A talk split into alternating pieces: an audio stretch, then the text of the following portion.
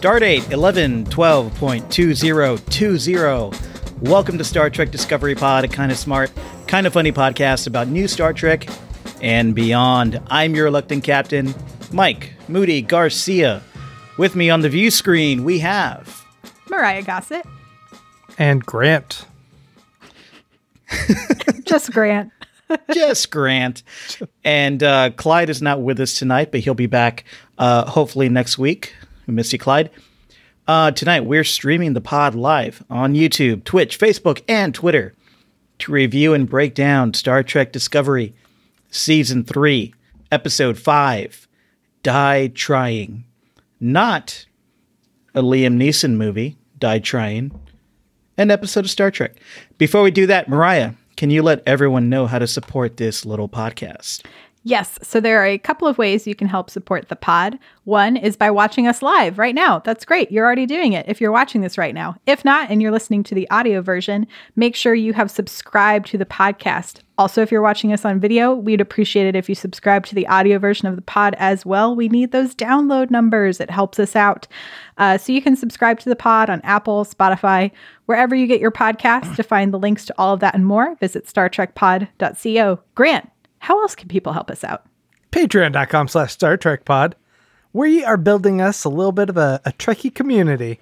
Uh, I'm sure there's a lot of Trekkie communities out there, but ours is probably the best. I think And so. you, yeah, you guys should join it. Go to patreon.com slash Star Trek Pod to make a per episode pledge. And if you give us two bucks an episode, eight bucks a month, roughly, maybe 10 if it's a, it's a five weeker. I don't know. Um, you can join us over at our exclusive Slack channel where we chat about all things Trek. We also put up exclusive little mini episodes here or there just for our Patreon subscribers. And we try and do little fun things uh, all the time over there as well that we would love for you to be able to be a part of. So we appreciate all of your support. We try to make it worthwhile for you, and you are keeping the lights on for us over at patreon.com slash Star Trek Pod. Thank you so much. All right. Thank you, Grant. And if you are watching us live, uh, toss us some comments and questions in the live chat. Be, f- be sure to type capital pod, P O D, if you want us to maybe mention your comment or question on the pod a little later. All right. Let's beam onto the Voyager J and dive into Die Trying, episode 5 of season 3 of Disco. This episode was written by Sean Cochran, story by James Duff and Sean Cochran, and directed by Maja Vrvilo, uh, who also directed some episodes of Picard, uh, one ep of Disco last season, and Runaway, the short trick with Po and Tilly. One of my faves. Yeah, she's really good. All right. Uh Die Trying. This is the one where the we meet new Starfleet, NU Starfleet. And they're not great, but they're not bad. They're kind of like arrogant assholes you can easily win over with like a little elbow grease and a spore drive. I think the spore drive helps. Yeah. I think so. So, um, this is Star Trek Discovery Pod, so we don't give you hot takes. We give you hot freaks. Ah, great. Hot freaks. Who's going first? I can go. Oh, Oh. you go. All right. All right. I'm doing it. So, um, I mean, be still my little nerd heart, that opening sequence into all of the ships, including my beloved Voyager, even if it is the 11th generation of that ship. I got really excited about it. There was references to Nog. There were beautiful, like incredible special effects and like the visual effects designers really outdid themselves on this one from home. Like again, hats off. We've said it a few times. I thought they knocked this one out of the park. Um, I like that we had a science puzzle. I like that we had a little bit of political drama.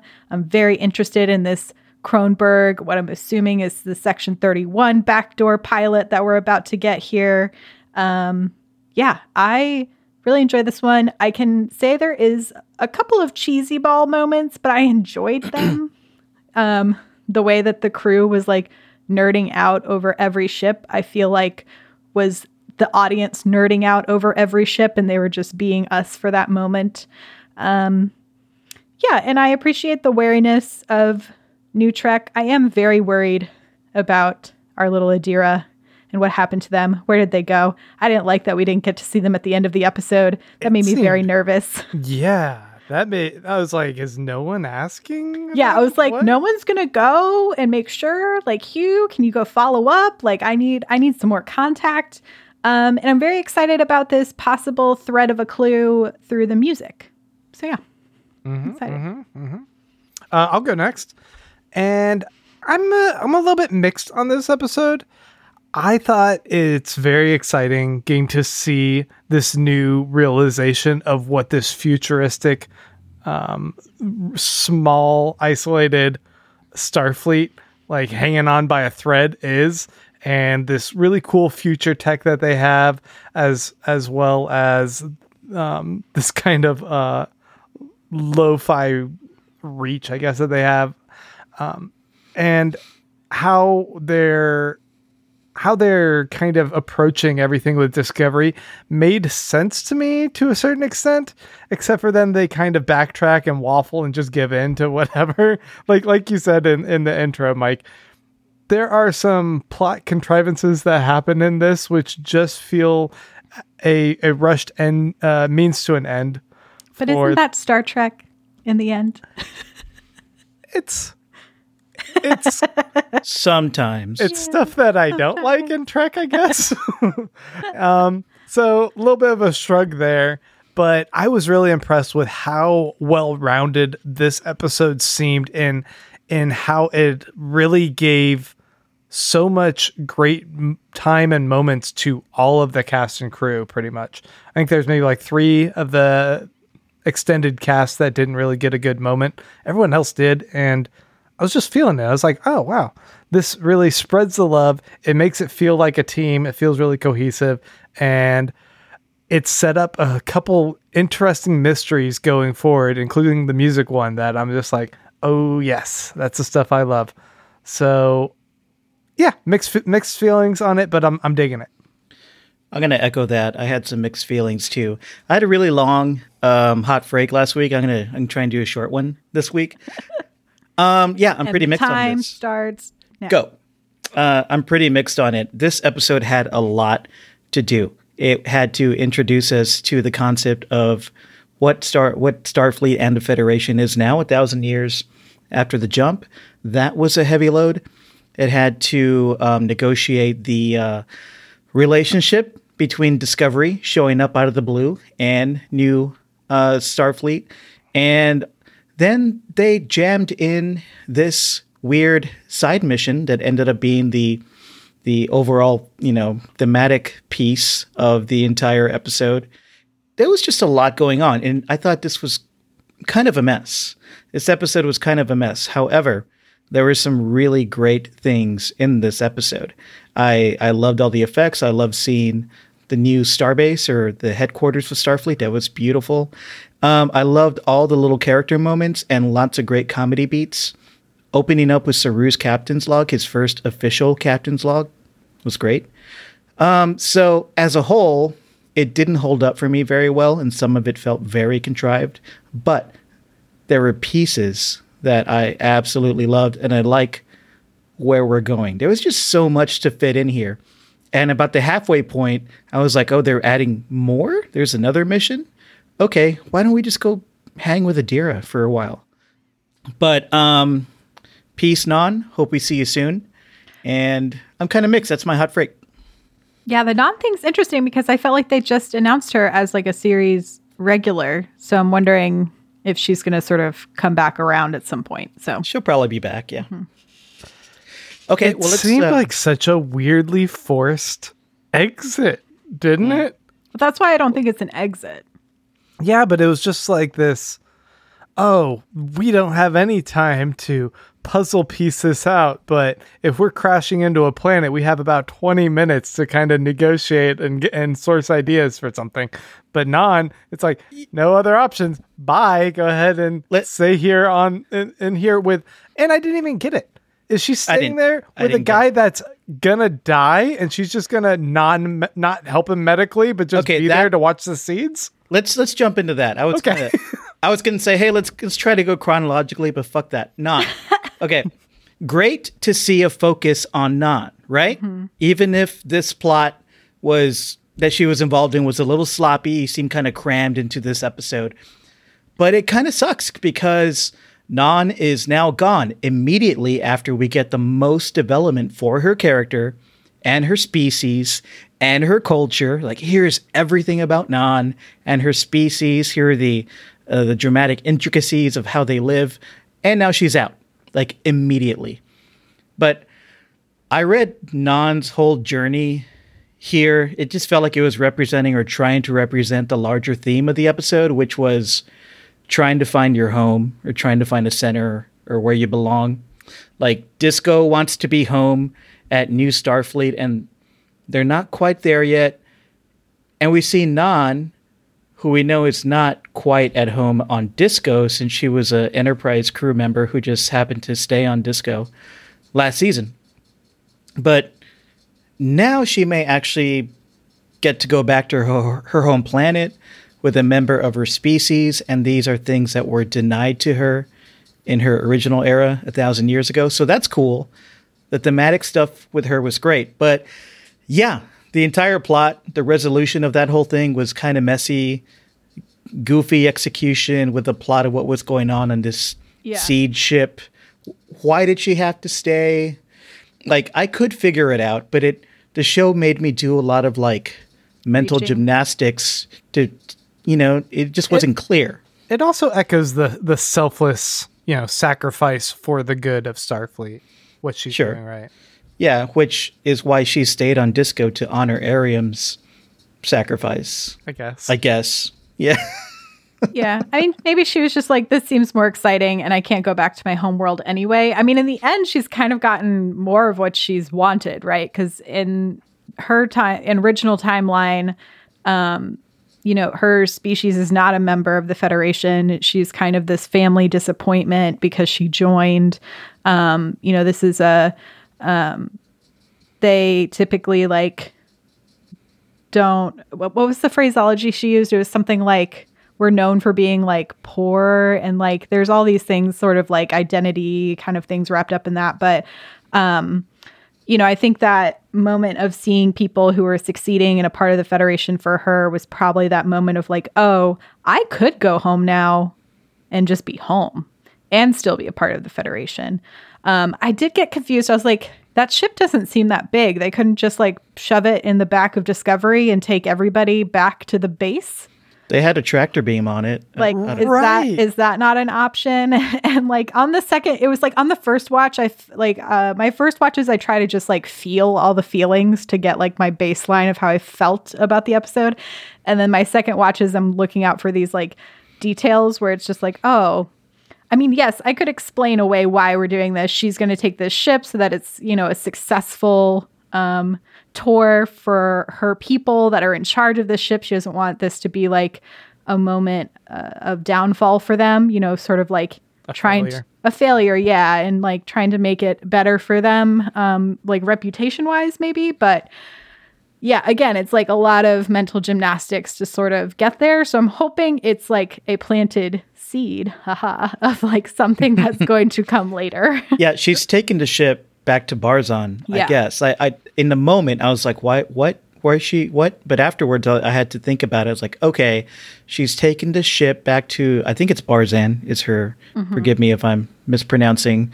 But the dude's fake, gonna die in a week if he doesn't get medical medical attention. a fake world. well, I'm Did they even say something gonna- about like cryo freezing him or something? He he wants to die. Yeah, he wants to die and be with his family. And Right. so I think she's going to cryo freeze him, but she probably also needs him to live long enough to pass the voice command password onto her. like, Okay. Yeah. which um, also to me, I was like, there's no just override codes for this. This seems very precarious that only one, because what if he did die in that original La- storm?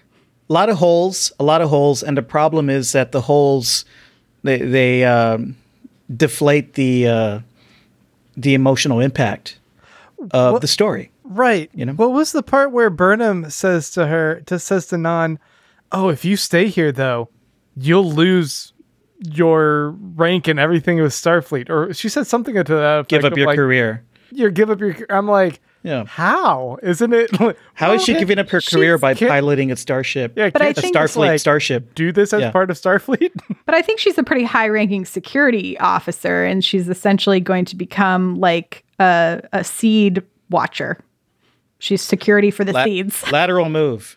I know. Lateral It, it just seemed like a an unnecessary kind of thing to say to her. Like she understands she's going to be stepping away from her position on the ship.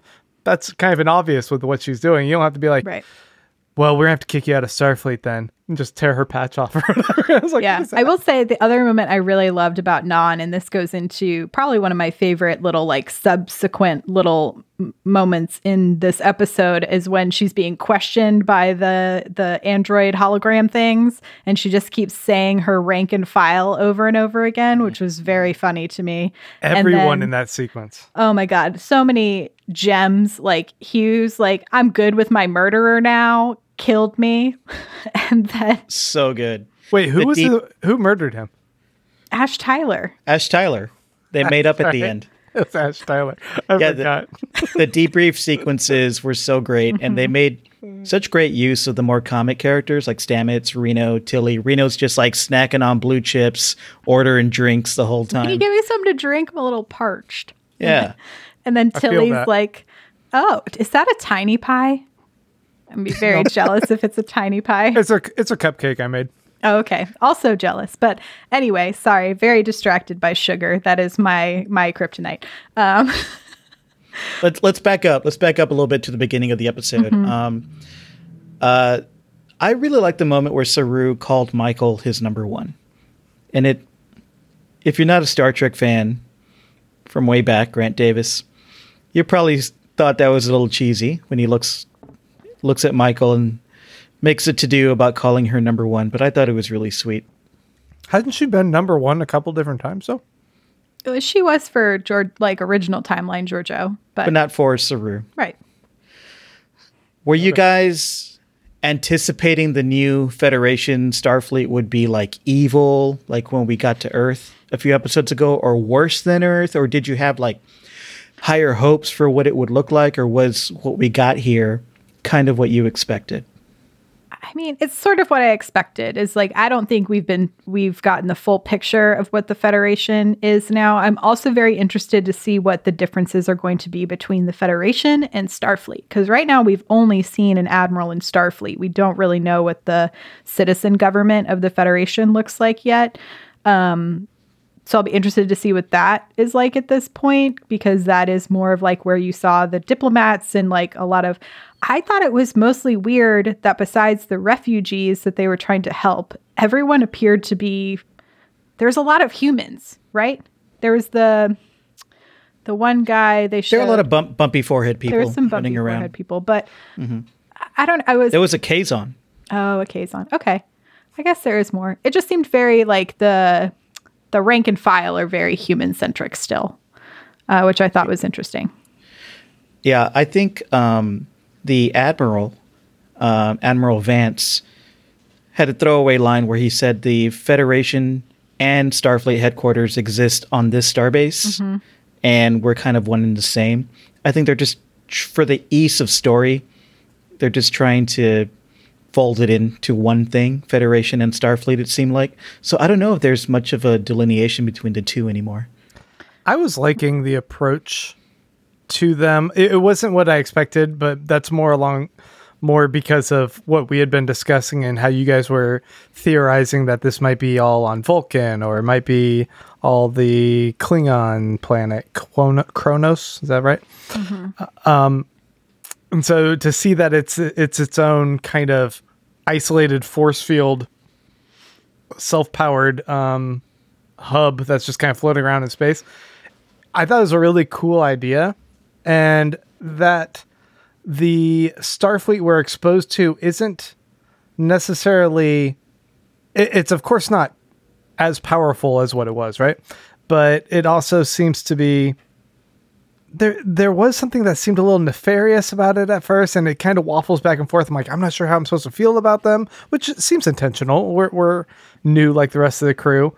They're bringing them in, they're beaming them in themselves. They're not really communicating up front. When Burnham and Saru and Adira all are beamed aboard, no one's there to greet them at first, which seems weird as well. They're just kind of dismissed, despite knowing, like, hey, the Admiral is on this ship in a different body. And, like, that seems like there should be more pomp and circumstance to this. So it all felt a little bit uncomfortable, which I think works because it's we're we're seeing cracks in the system of what Starfleet should be. It's not quite there, and it needs help. It needs something to clean it up, but it is still a shadow, at least, if not a a facsimile of what it should be. It's it's it's aiming to be that, right? Yeah. It's Yeah, not and evil. it- it's not just straight No. evil, Yeah. good. And at the end, we get uh, a kind of heavy-handed metaphor about the Renaissance painter that uh, Saru that Saru um, relates to Discovery. That we're here to lead you into the Renaissance. Did y'all like Vance? Um, Yeah, I, I appreciated Vance's shrewdness. That's a brusque, yeah, dude. Right? Yeah, I kind of enjoyed his conflict with Burnham. We like we the viewer, we know Burnham, we know Disco, we know that they're truly representative of Starfleet at its best, but Vance doesn't know that, right? So I love his did- line to Adira. Like, I'm not familiar with you. Yeah. That's Yeah. like, it's good That- point. that line summed up who he was in this episode. Like he did he did come off as arrogant and very distant, but that like you were saying, Grant, that's to be expected because what I mean here comes Discovery uh, from a thousand years in the past. No one knows who it is. It's like, hey, we're a ship that you've never heard of that is part of the Starfleet that uh, rides on uh, mushroom space. We want to hang. They're like, who are you? Who are these hippies What is this? too much acid out in space? Slow your roll. We had a burn. We lost all sorts of people. We should be a little bit suspect and and defensive here. Like they're on firm ground to slow down discovery and not give an ounce to Michael Burnham's whims of like, oh, I want to go save the day and go raid a, a seed ship. I'd be like, hold up, time travelers.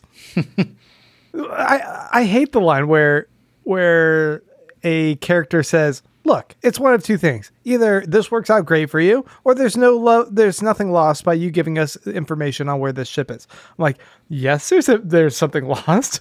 We don't know your your intentions. If you were bad time traveler people, we don't want to give you the information where the seed ship is."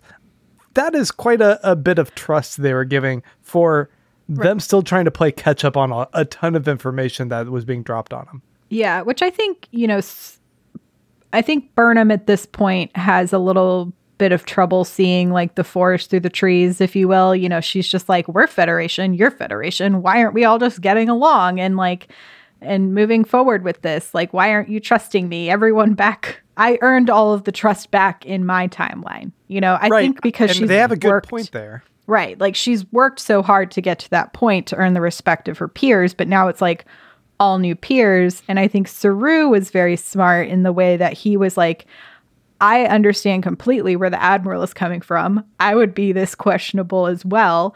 So I'm going to stay here as a sign of like, they wouldn't abandon their captain if they really were temporal like bandits or whatever they think they are. And then some security officers will go with the ship.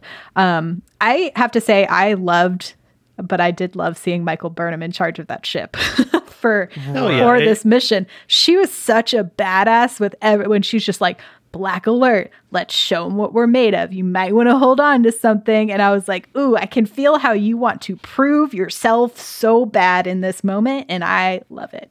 Yeah, she was not Yeah. fucking around on there. It was awesome. That whole and the whole sequence. crew, the whole the whole bridge crew is just. I know, like, they're all We're like gonna be on it. We're gonna be so Yeah. Snickering and They're so good. They're like, we're applying for this job. We're getting this job. Let's flex in front of the uh, the new Starfleet Observer, whatever her name was. Um, I also like that we we we did get to see the bridge crew and the the mycelial network trio of uh, Stamets, Reno, and Tilly So uh. Good. in their functional dysfunction, which was great. But this episode really gave us um, more of the bridge crew working together in a really satisfying way. And we also saw some continuation of the crew's trauma, especially with Detmer um, dealing with her PTSD still in this episode, where she's like hesitating here and there, trying to pull that seed ship out of the ion storm or whatever that was. Uh, I like that the show is recognizing that trauma or PTSD doesn't just go away in one episode. And they're kind of using that to show us how the bridge crew, who we really don't know very well, like now we're seeing who they are and how they support each other. Mm-hmm. Like uh, Owo helping Detmer get through her hesitation. Love like it. we have a reason to care about them now and to see how they work with each other emotionally. It just makes getting to know these um, smaller characters feel deeper and more um, just deeper. Yeah. Yeah, I really like how much more we're getting to see of the bridge crew and everyone getting like their moments of personality and you know, I'm excited to see it sort of play out m- more consistently with other uh, Star Trek shows where we really get to know each of those bridge crew members and, and sort of the different pieces of the puzzle that they provide. Because it has been a little engineering heavy in it, always being like the Stamets, Tilly, Reno kind of quadrant. Also, I love that we get more uh, Hugh lately. We've gotten a ton Yeah. of Culber, and I am here for more Wilson Cruz in my life. He brings such a warmth and a sense of safety, but he's also really funny. Yes, and he So good. he th- and they're so quippy. You know, it's like very Mm-hmm. off kilter or not off kilter, but just like an aside, and then you're just like, damn, that was really fucking funny.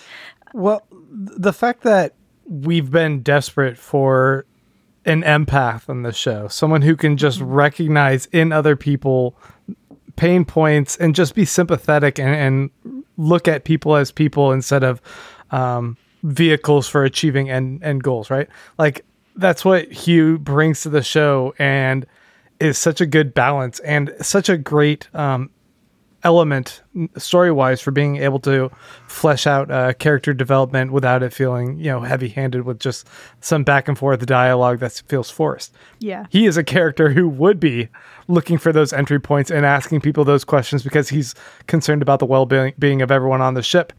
And how he's moved from just being a medical doctor to also like a a, a, a psycho- psychological uh, like therapist for everyone is such a good call, I think.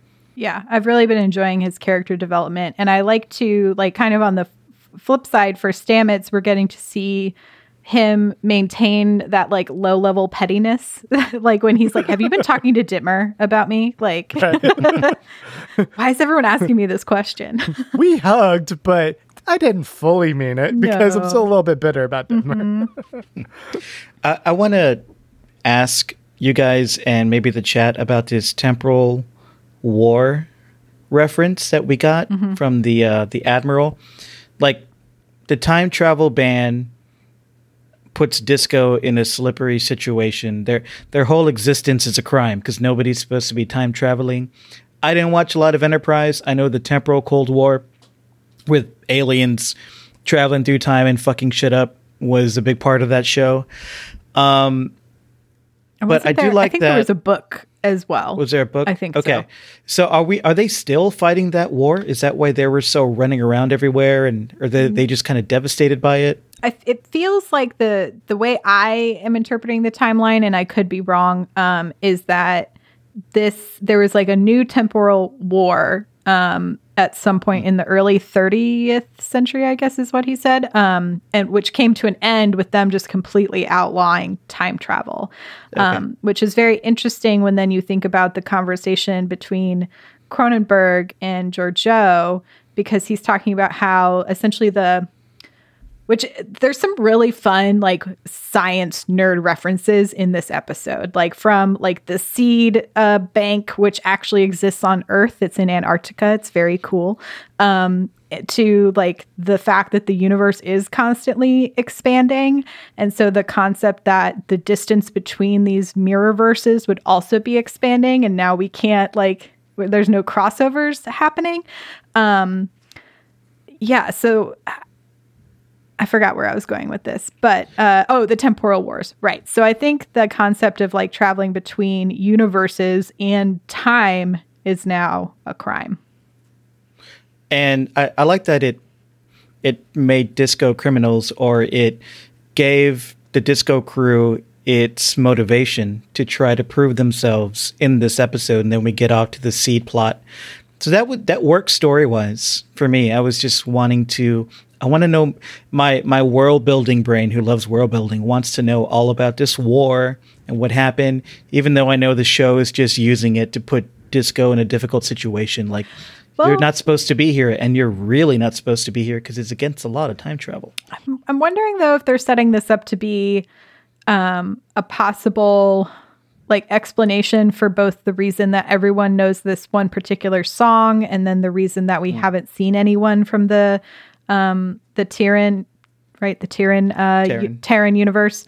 Um, also, I've seen it uh, on I think our Slack and a few other places. But do you think Cronenberg is from the Terran Empire?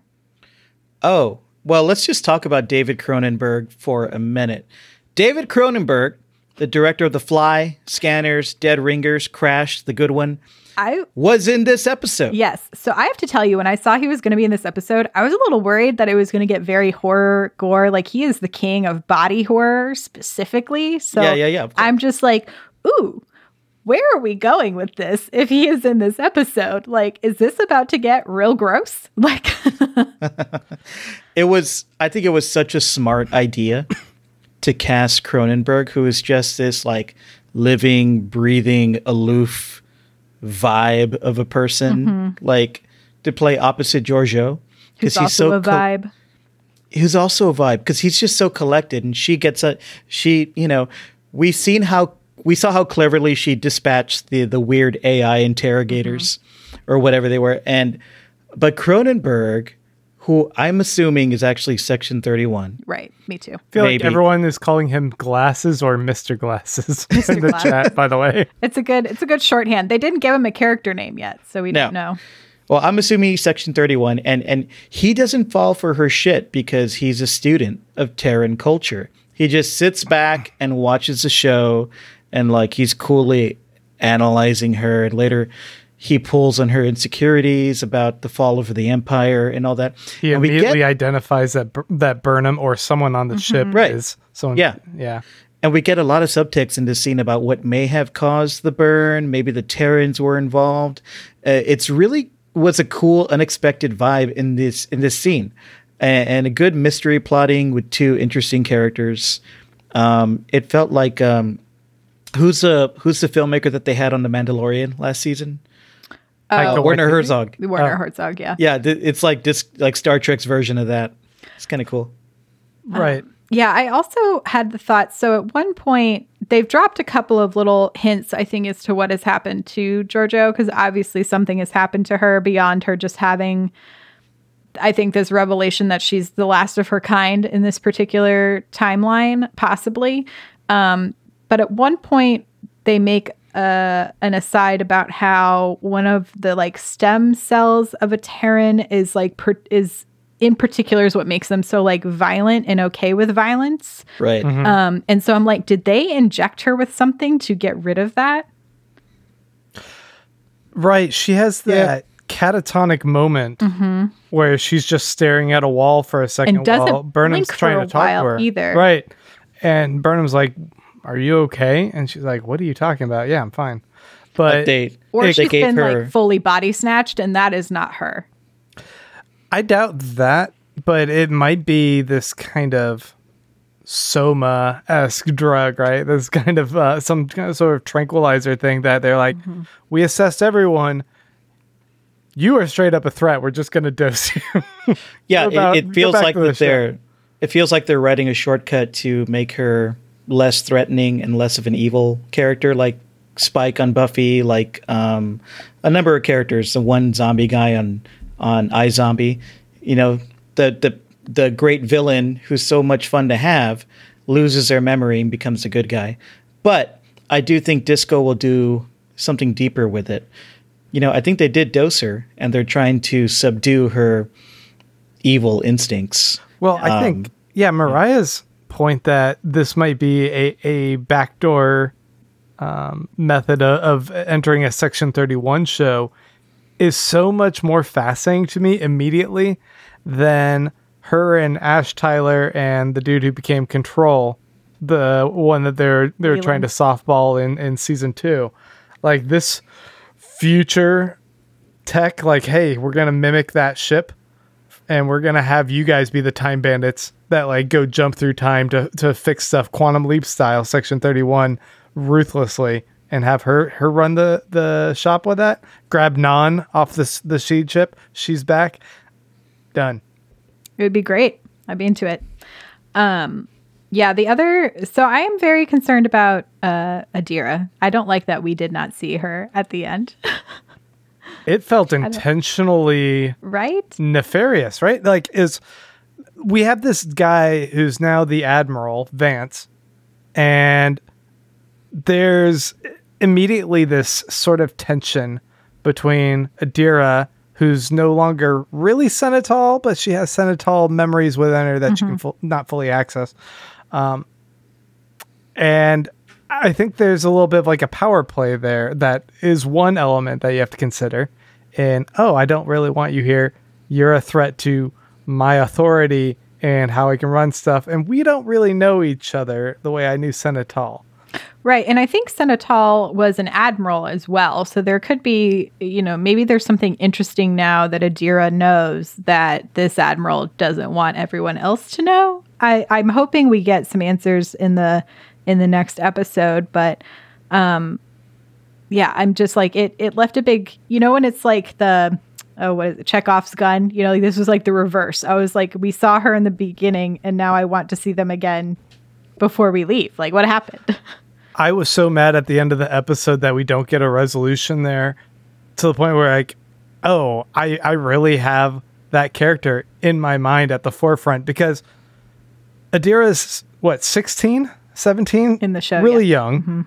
And being taken off to run scientific tests on a kid seems Very fo- Fucked up. foreboding. Yeah. yeah, and the fact that Saru and Burnham just kind of shrugging like, ah, we put full trust in this federation that everything's going to be a okay there. I'm like, guys, don't like that could be the other entry point too. There's something not right afoot with what this new federation is. I think it's gonna lead up to absolutely nothing. Oh, they scanned me. I'm good. It didn't really seem like she um, was suppressing any more of the memories. Of Do you think maybe they just No, I didn't think- have anything else for the character here? Yeah, It's possible, They, yeah. This episode was so stuffed, and I think what they want to do with Adira is when she's in an episode, she's in an episode. You know, Mm-hmm. I think the writers, uh, and I'm using she pronouns because In the show, yeah, yeah. Mm-hmm. in the show she's she right now. Um, but I'll just go ahead and use they. So when the character uses, it, I mean, when the writers use Adira in an episode, we've seen that they really want to focus Mm-hmm. on Adira and their story and their development, and there wasn't really room for that in this. So I think it was just kind of a shorthand of like, let's write them out for a minute. yeah. Do you all um, have any theories about the lullaby? I think that is so fascinating. This there's this shared memory across the universe of of music. And part of me thinks that there's a message within it that no one has figured out and been able to decode, but it's being sent by someone who communicates through music and is sending out on some subliminal wavelength to everyone so everyone just kind of has this ingrained in their society like this song Yeah. but why can't we figure it out? Yeah, I wish uh, I'm trying to remember. Did um did Nhan recognize the lullaby because I'm trying to figure out if it is No. a piece of okay. Because then I was like, if it's a piece of music that our crew recognizes, then it is much older. But if it's something that only all these people recognize, then it's obviously Yeah. something. it was their happened in the security officer in Yeah. the Okay. future that recognized it. Yeah. Burnham Burnham only knows about it because Adira was Played playing it in the previous episode. But but yeah, that's that's odd. Um, Adira played it on the cello in the last episode. Others on others in New Starfleet seem to recognize it, despite the fact that they couldn't because communication between universes is so scattered. Um, it probably has something to do with Michael's mom. Oh, Really? We, we that seed um, was dropped in this episode. that's true. That she wants Where- to find her mom. she you know and this episode was all about finding your home Burnham never really had her home with her mom in a secure way, or at least it didn't last long. And Yeah. She talked about that uh, with Saru in a very, very personal moment in this episode. So I think um, there's something deeper going on there. And if I'm remembering correctly, you know, Michael's mom obviously jumped back through time wearing this red, the original Red Angel suit, right? Or no? Mm-hmm. No? How did I, I don't remember what happened to her. I know she used a suit, but she I used don't a know where she suit to went. get back to her original time, to this timeline? If I'm remembering correct, chat correct me if I am wrong. I have I've started rewatching season two before this one, and then I stopped when this one started because I was just excited.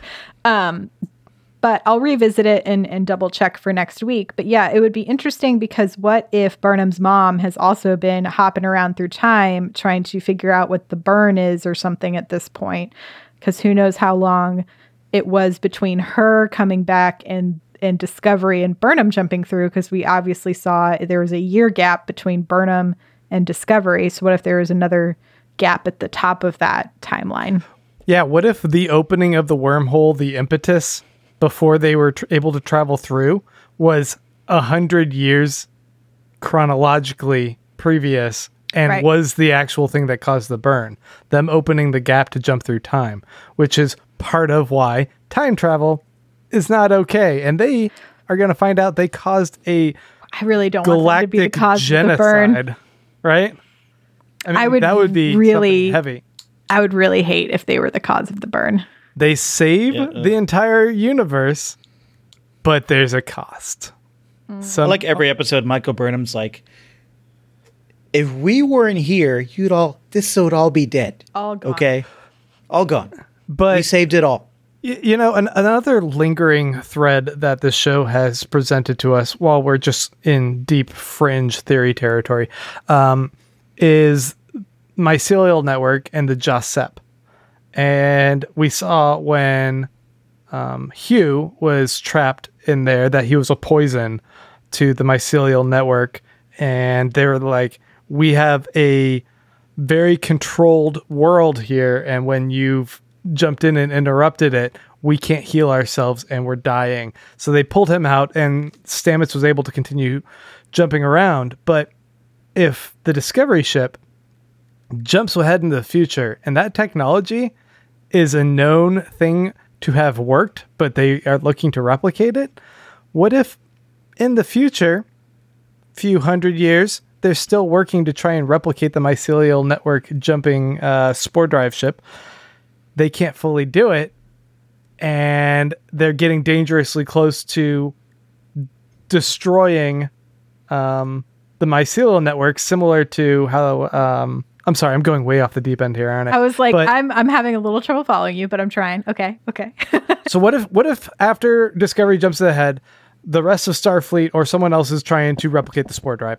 They mess with the mycelial network, and the mycelial network fights back in a way that it knows how by making all of the dilithium explode across the galaxy. Because mycelial network is a is a network that exists simultaneously across the galaxy and mm-hmm. can affect it simultaneously. And what else can do that?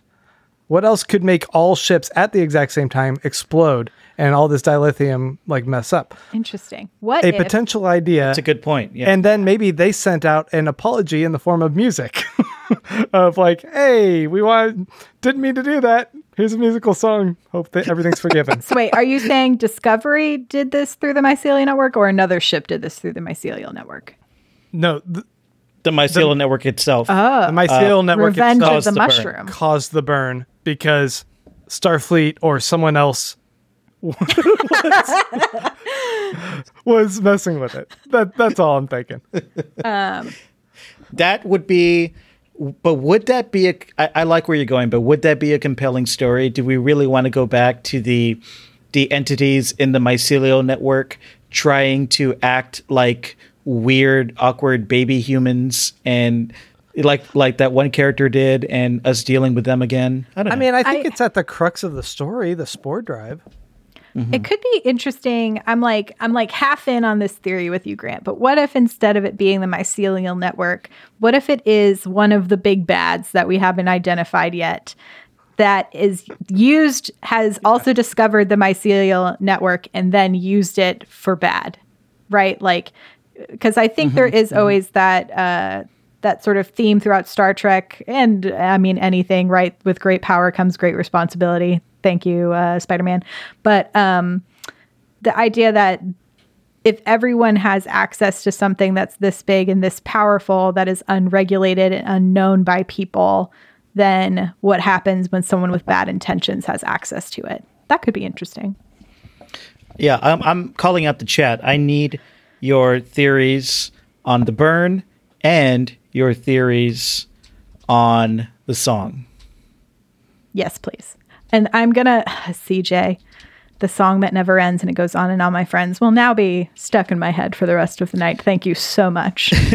The the collective memory song reminded me of a plot point in Battlestar Galactica where some characters start listening. Spoiler for Battlestar Galactica: start hearing all along the watchtower, and oh, no one knows yeah, what yeah. it is, but people. You know, it brings people together, and all of a sudden, we've there's a revelation about everyone who knows that song. So it's a big deal. true, true. Yeah. Um. Oh, I, I had a question for Mike about the relationship between Saru and Michael and how you're feeling about this captain and number one dynamic. To me, it feels very early uh, Janeway and Chakotay, in which they're just yelling at each other a lot, but we'll eventually figure it out. I like it. I mean, uh, we had uh, Saru. Well, I don't know. Th- these guys have been friends for a while, right? They've known each other for a while, and I really like their conflict in this. I'm sorry, I'm looking at the chat real quick.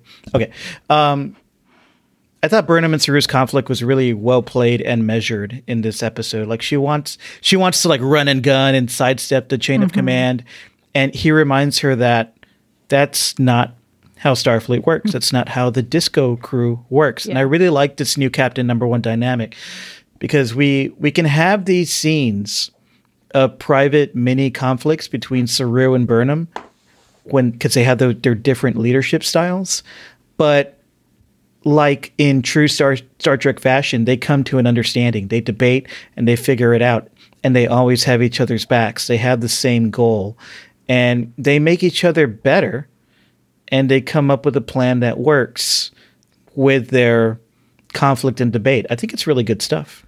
I love that we don't see Saru contradict or talk mm-hmm. down to the mm-hmm. ideas that Burnham presents, even when Burnham probably is not following chain of command and is just like saying to the admiral, Hey, we're gonna come step up and here's what we're gonna do. Give us this information right now. Gimme, gimme, gimme. And it's like, hold up, we don't even know where you guys came from out of time Yeah. or whatever. Um, uh, Saru has her back there, and then later is like, "Hey, look, um, you have your approach, I have mine, but like maybe let's just chill around these people who don't know who we are yet." and I was like, "That's that's good, effective like respect and leadership between them because ultimately, Burnham's a little bit more reckless style is extremely effective, right? He uh, Saru's timid, but at the same time." They, they need to balance each other out. It's a good pairing. I think the the dynamic is is fantastic right now. Although I wouldn't characterize Saru as timid, I would characterize him as measured. Like he does do some risky and dangerous things for his crew and to keep everyone safe and do the right thing. So he's definitely not timid, but he is measured. Gangly he's is not- gone, he- baby. You're exactly, exactly. yeah, he's he he's not going to sidestep protocol, but Ready If- to go. but yeah, he's ready to go. He's definitely not timid. Um, Can we yeah, talk so about I'm really sh- enjoying that dynamic.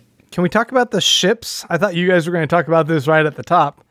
I know we kind of jumped in, but yeah, there's some fun um, references Yeah. as we're coming in. I mean, I literally started like jumping up and down in my seat when the Voyager came across the screen. I got very, very excited.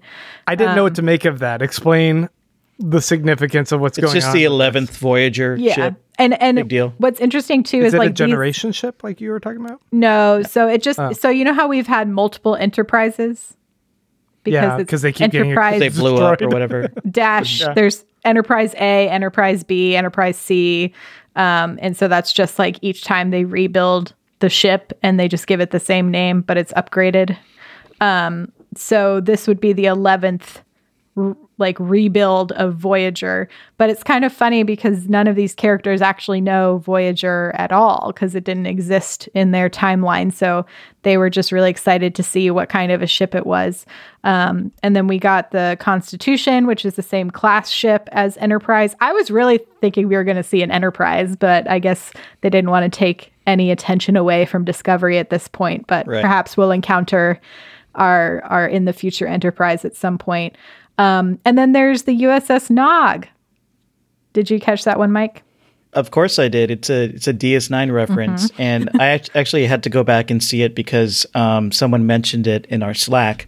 And I was like, oh wow! So I went back to that shipyard scene, and there it was, the USS Nog, and there is a memory alpha entry for it now. It's an of course there is. Eisenberg. it's an Eisenberg class ship, Aw. Mm-hmm. which is a tribute to Aron Eisenberg from DS9, who played the Ferengi Nog, who passed away last year. So that was a really nice tribute, and it makes sense in canon because um, Nog is a great character in DS9 who had a a really profound uh, character arc from where he started to where we saw him end, and I can believe that this is the type of character would have a uh, a starship in Starfleet named after him. So that was great. Yeah, I really enjoyed all of the fun references. And then there was um, also, if you noticed, uh, thank you, Den of Geek, for the listicles of all of the references. I appreciate it every week because it, it adds to things. And I'm just like, oh, yeah, that's right. Um, the new Starfleet uniforms uh, are the same color coded system as TNG era. Um, so the the red is for command.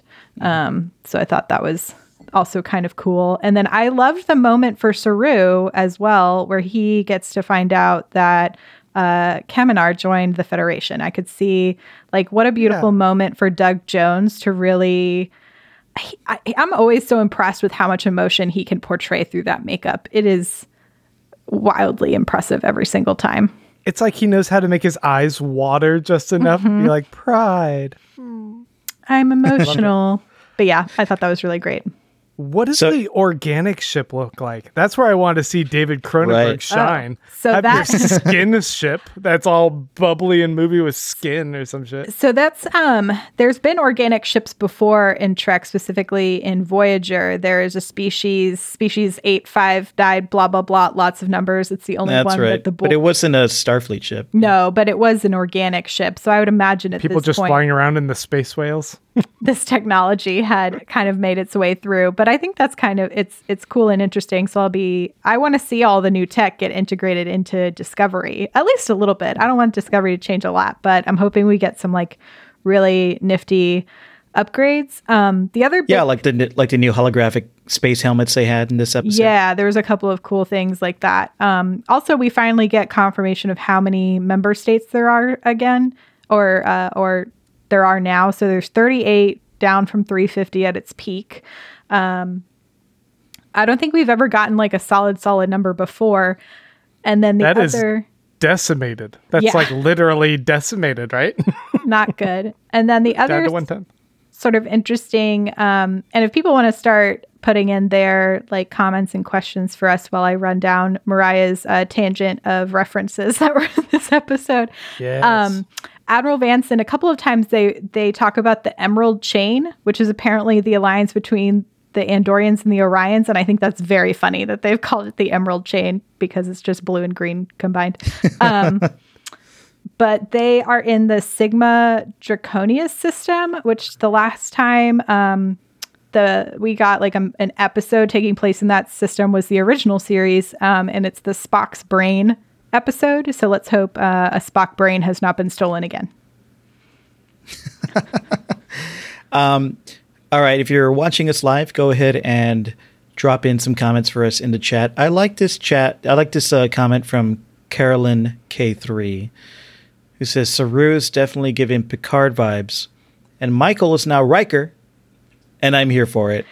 Yeah, it is very much that t- I think a typical captain number one relationship in a lot of ways. I can see it as Picard and Riker, but also like Janeway and uh, and Chakotay. I think also have those moments of you get to see where each one of them shines um, and what makes them a good team.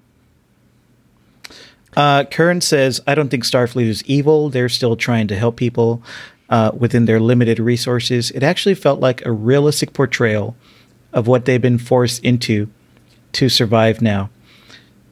I think that's Yeah. uh, I think that's really true. I agree with that too. I think that's a fair assessment. And we, of course, are going to be coming into this episode with our biases of our alliance to the dis- disco crew, right? And so, from our outsider perspective, kind of like theirs, we're going to have our hackles up whenever anything's happening to them and be like, no, you can't do that. Uh, Cassie S has a question for us.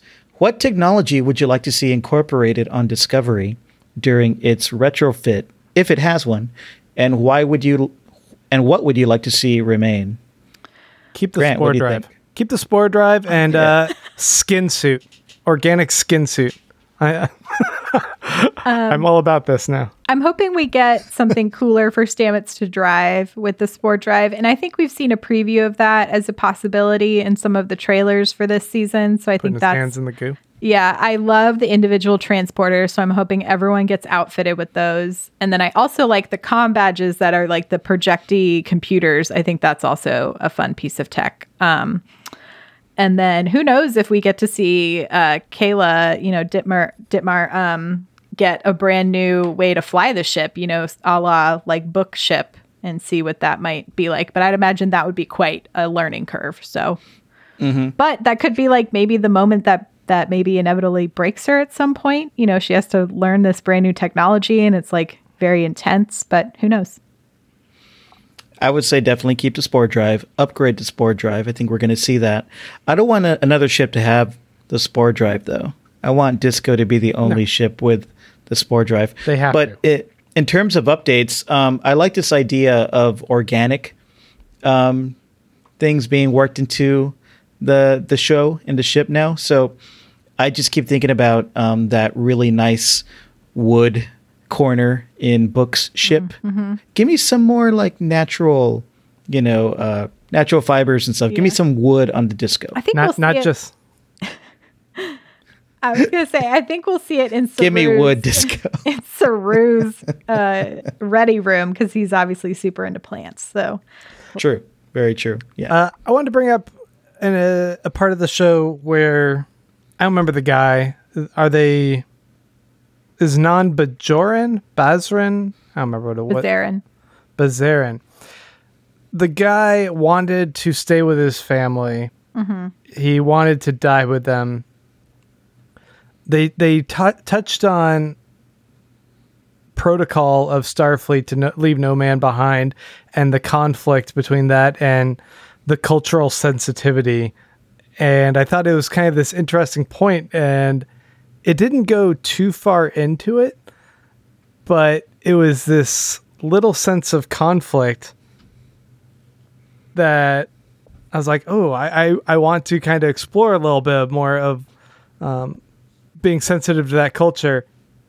And then they took all of what exists of that culture and sent it away on a sea chip. we never see it again, which felt weird to me. it was such an odd resolution. It was set up as this great ethical conundrum between do we honor this guy's culture and let him stay on the ship and grieve for his dead family until he dies, or do we violate his will and take him and the ship with us to preserve this vital knowledge and history that's on the ship? And they resolve this by, again, Nhan choosing to stay with the ship, which, okay, I guess that makes sense, but her staying and how that worked wasn't super clear as Time to how crunch, that would I guess. solve everything. Yeah, it was an odd resolution. I did like that they tried to go there with this this ethical conflict though. Yeah. Yeah, and hopefully we'll we'll see more of of the Barzans. I think it's an interesting culture. I'd like to at least see some more of, especially now that they're one of the only few members of the Federation we have left. Uh, Cassie Yeah. Agrees. Like, wh- why was it significant for him to die with his family? Um, and why, after they had already died, did he preserve them? And I mean, I guess you don't want them rotting. Not to be too, you know. Well, I think this. it was also a, a point to their cultural um, importance of probably some sort of burial rituals or something like that. right. Would be my guess um, for things like that. Um, what I was just going to ask. Just y'all. one of those interesting threads. I'm like, ooh, I want more, and I was like, oh, I'm not going to get it. They're going to resolve the rest of this episode pretty quickly here. Yeah. Um, there, there was a couple of things like you know I'd mentioned like these new mysteries that popped up, and and just kind of run through them. We now have, in addition to like what is the burn and what is the relationship between Linus and Georgiou, and is Grudge actually the secret uh, queen of the galaxy? I want her to be. We, so we now have what is this music that everyone uh, is now uh, What if the cat to? plays the piano? right? um, why is Georgiou suddenly kind of drifting into catatonic states? Um, Who is David Cronenberg? Who's Mr. Glasses? Mr. And, uh, Glasses. Where the fuck is Adira? That's those are my lingering questions at the end of this episode. Yeah, I also I think we'll get to see. Did y'all and spoiler alerts if anyone didn't get to see the preview for next week, you can fast forward whatever thirty seconds, but um or not mute me or something. Um, but they're kind of giving out tasks to people. It's all of these captains around, and the admiral sort of divvying up things to do. And he has to reveal to all of these captains that there's now a ship that can travel with a spore drive. And of course, Saru is like, we could do it. We could do it. And they're like, no, you're like very important. We need you for like emergency things only at this point. But I'm wondering how all of these captains are going to react to this brand new ship with these brand new people they don't know kind of swooping in to become these hero type figures for them. And then also, how jealous are all these captains going to get that they don't have this spore drive? In the future, there is no ego, Mariah. That's I think they're true all 'cause going to be so Phoenix. chill about this. the burn changed all that, Grant. Um, yeah, you're right. Like, is everyone gonna be super jealous and and like toxic about this? And this is kind of like a throwback to the first season, right? When it was so crucial to preserve the Discovery ship because of its unique ability to jump anywhere. They're like, we don't want you as part of the battle. Was that first or second season? I think it was the first. Yeah, like we don't want you as part of this battle. Take a take a step back because we need to handle this war and you need to just jump in when we need you. They're like, no, we can do a lot more. Yeah, I yeah. Uh, how do you guys feel about um, the disco now taking their cues from the admiral? They agreed at the end of this episode that we're we're here to serve you. We're here to serve Starfleet and the Discovery, and he's basically going to be sending them out on missions. Mixed. Is that I, I anticipate a power play at some point, but I'm not sure. Does Star Trek go into politics and, and power play a la Game of Thrones kind of style of like people Deep wanting Space Nine did, leadership? Yeah. Yeah, Deep Space Nine definitely does. Um, and then you know, with uh, the very beginnings of, of Voyager as well, when they bring on um, Chakotay's team, who were originally from sort of a fringe group, who is at battles and odds with the Federation, the Maquis. the Maquis. He was the Maori dude, right? May, I I don't, don't know who think Maori. Chakotay is. Chakotay is the guy with the like face tattoo. Okay. Anyway. But he he's, was uh, he's not from Earth. number one. He was not from. Uh, I don't remember. I, I thought it was just like, I, I was assuming Anyway, Maori. Okay. How does a guy on a Star Trek podcast not know who Chakotay is? Do we get that question yet? It's gonna happen. It'll happen. It, will happen. There'll be a comment, and then I'm gonna be super embarrassed because now I can't remember because it's been a hot minute minute since I've dug into the origins of Chakotay. I don't think he w- was. Was he from Earth? Anyway, yeah, I know he's okay. Anyway, but I'm like, did he a- grow up a on human Earth? man. Yes. Um, I saw something posted on a Vulture recap, and it was um, talking about like the relationship between the burn and the possibility of the music. And I'm like, what if this music is the music that like the frequency of the music is what ca- caused the burn, and so it's ingrained in everyone's memory because it's this weird traumatic point. That could also be kind of interesting. I'm really into the music thing. I'm I'm like excited about the possibilities here. But two episodes ago was it two episodes man i'm yeah two episodes ago we had the episode where i hate how i'm talking right now hey two episodes ago we right. had Hey. this uh, point of conflict between saru and burnham where she jumped she didn't tell him what she was going to do and she and book went and jumped into that uh, other ship and like saved the day by breaking protocol or whatever right and he says this really great line of that that trust is going to have to be an assumption from us between us from now on. Like it, it's Right. there, there's a, there's a frayed trust there and they're just gonna have to assume rather like than implicitly knowing i guess. And i thought it was uh, it was really well phrased really eloquent of, of saru to kind of say that. And i was wondering how you guys feel about their relationship in this episode. I know we kind of already touched on it but are are they growing cr- closer in their trust here? Or are they still a little bit fractured and they're they're kind of squabbling over details? Yeah, I like the the conflict and relationship they have, but I think they're always going to have the same goal, which is to serve the Federation and Starfleet, and of course their ship, their family. Um, they might go about it in different ways, uh, but I think that battling it out and that conflict that we're probably going to see in every episode is going to make them both better people. yeah, and I don't think there's going to be much of a power play. Yeah, and I think they sort of tied it together nicely at the end of this episode when, you know, Burnham is like, to me, the people are Starfleet and the Federation, where I think the institution of it is maybe something that is a little bit more important to Saru because of the way he was brought into the Federation. It was through these sort of rules and regulations of like, oh, he's now technologically more advanced than the rest of his people and he has this desire so let's bring him in. Um and and he had to sort of i think it's it's also interesting because he is the first kelpian probably had to play by the rules way more than anyone else to get the respect that he deserved right? And so i think they're coming from this in two different angles where Burnham has essentially had to relearn her humanity from being brought up on Vulcan and is now very attached to that side of her after her time away from the crew versus Saru who has had to use the rules and regulations to his adv- to his advantage and his knowledge base in order to get to the point where he is today. So um, I agree with you, Mike. I think they're going to be at odds, but always sort of this complementary pairing the whole time. We have time, I think, for one more comment. Elizabeth Acosta says, The soundtrack this season is really great. I hadn't really noticed it in previous seasons as more than just the background, but it's really in the forefront. Do y'all feel it? Sometimes, sometimes I think it's really good. I think it can be a little overbearing, like it was in a few scenes last episode, but here it really helped drive the emotion. Yeah, I think it's also perhaps uh, purposeful that they're really tying in some more musical elements to the show if music is in fact going to be playing a big part in the plot as well. I think that's them being very sneaky but very clever.